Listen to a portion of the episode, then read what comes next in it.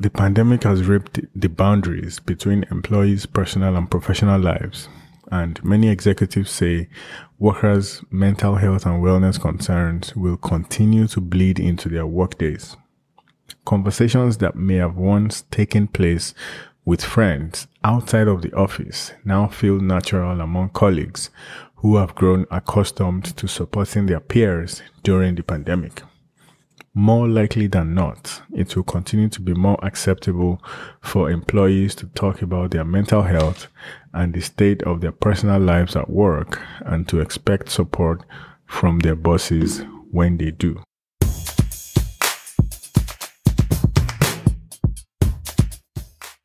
Hello and welcome to episode 123 of the Bid Picture Podcast. I'm your host, Bidemi Ologunde.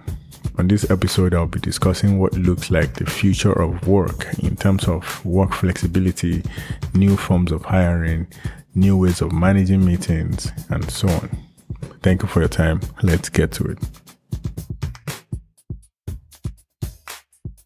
So, tech companies are inching closer to reopening their offices, but the way they work will never be the same.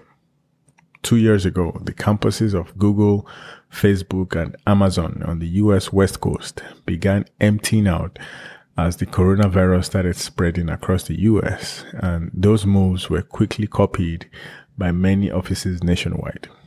Today, many skilled knowledge workers have no interest in going back to the way things used to be. In their constant quest for new talent, tech firms and older companies that need to find more tech savvy employees will do whatever it takes to hire and retain people who feel empowered to, de- to demand the schedule and location of their choice. So even when the pandemic is over, many tech leaders believe that work flexibility will be the norm, hiring will be more geographically dispersed, and people will spend their time differently than they used to do with designated hours that are available to collaborate with colleagues and other periods where individual work is the priority. In late February, Google outlined its return to work plans where employees will be returning to the office a few days a week starting in early April.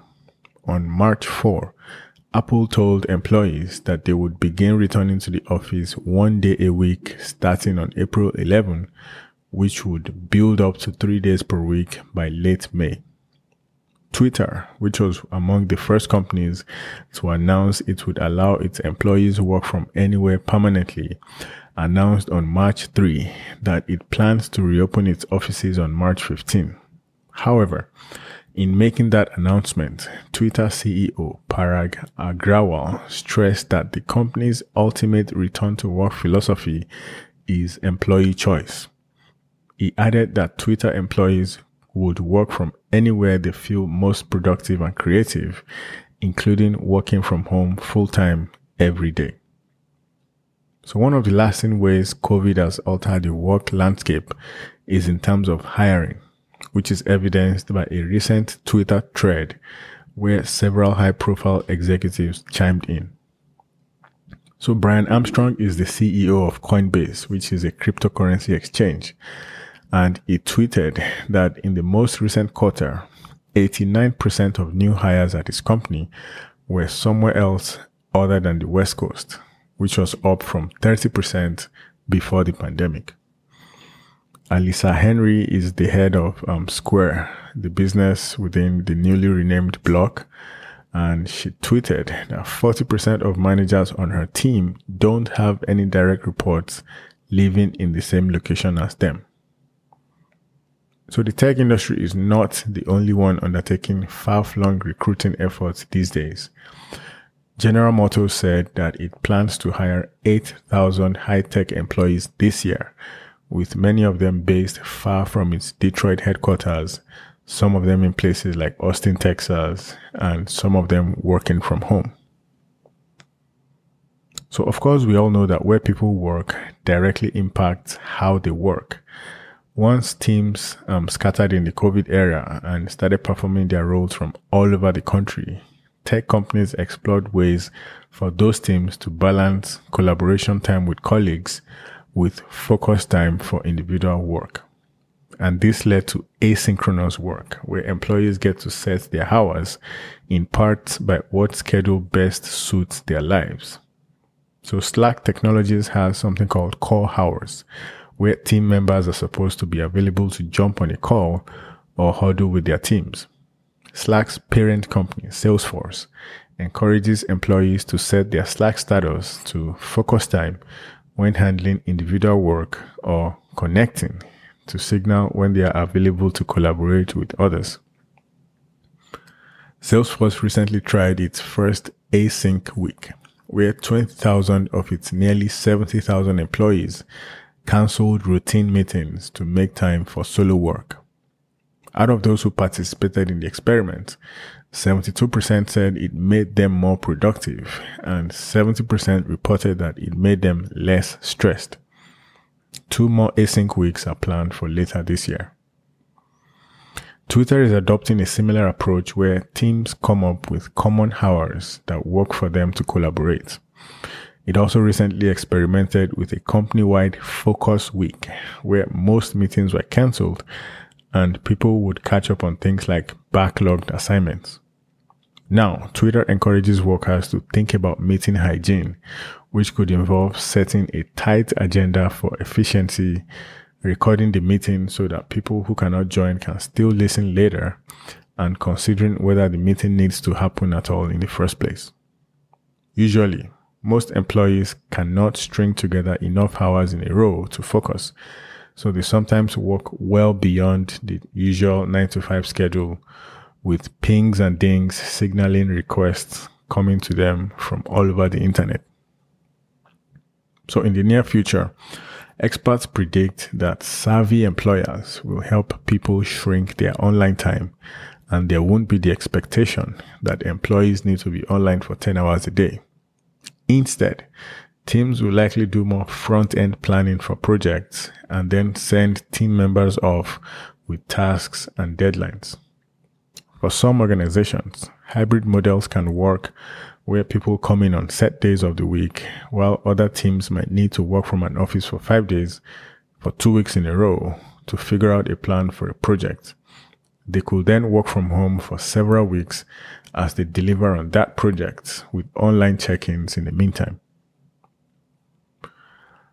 So tech companies spent years selling their lavish office campuses full of perks like on-site massages, free food, and exercise classes as prime reasons to work for them.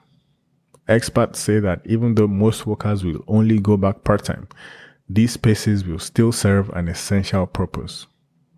The tech sector accounted for 37% of the total square footage out of the top 100 office leases signed in 2021, which exceeded the 2019 percentage of 32%.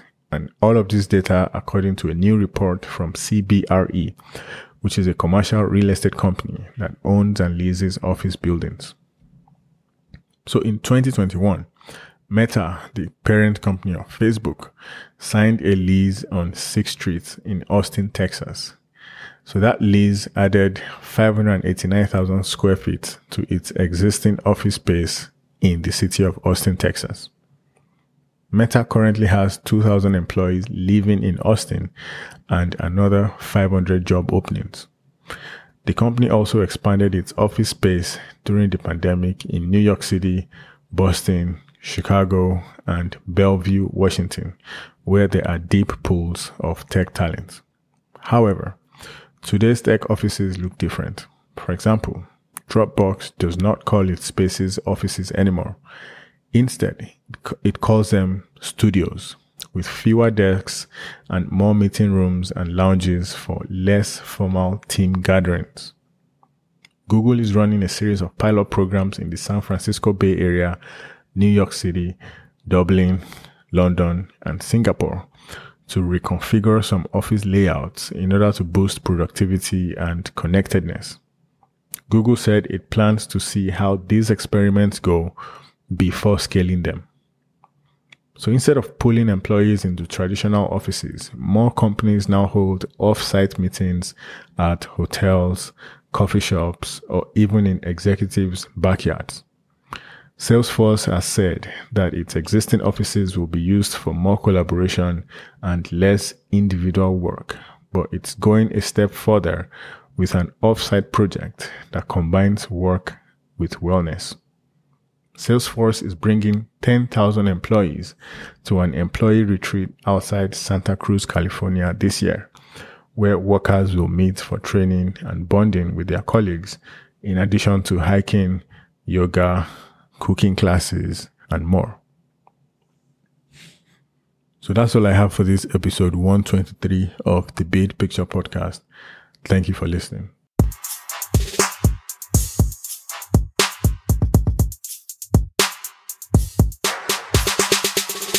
The Bid Picture Podcast is produced by Sunshine Media in association with Alowinle Productions. Fact checking by Zara Kuznetsova. Audio engineer Sergey Gorsky. Graphic design Stacy Graham. Senior producer Bidemi Ologunde. Executive producers Olufolari Ologunde and Toby Tobiloba Ologunde. Please join me again on the next episode as I continue with a deep dive on cybersecurity's news, events, and incidents, and the lessons we can learn from them for robust cyber threat intelligence and awareness in our daily lives. Make sure you subscribe, rate, and review the Bid Picture Podcast on Apple Podcasts, Stitcher, Spotify, Amazon Music, Google Podcast, Pandora, TuneIn Radio, or anywhere you listen to podcasts.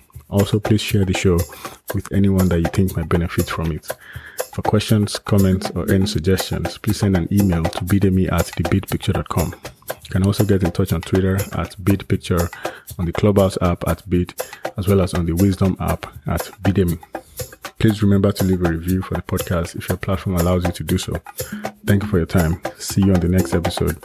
Bye for now.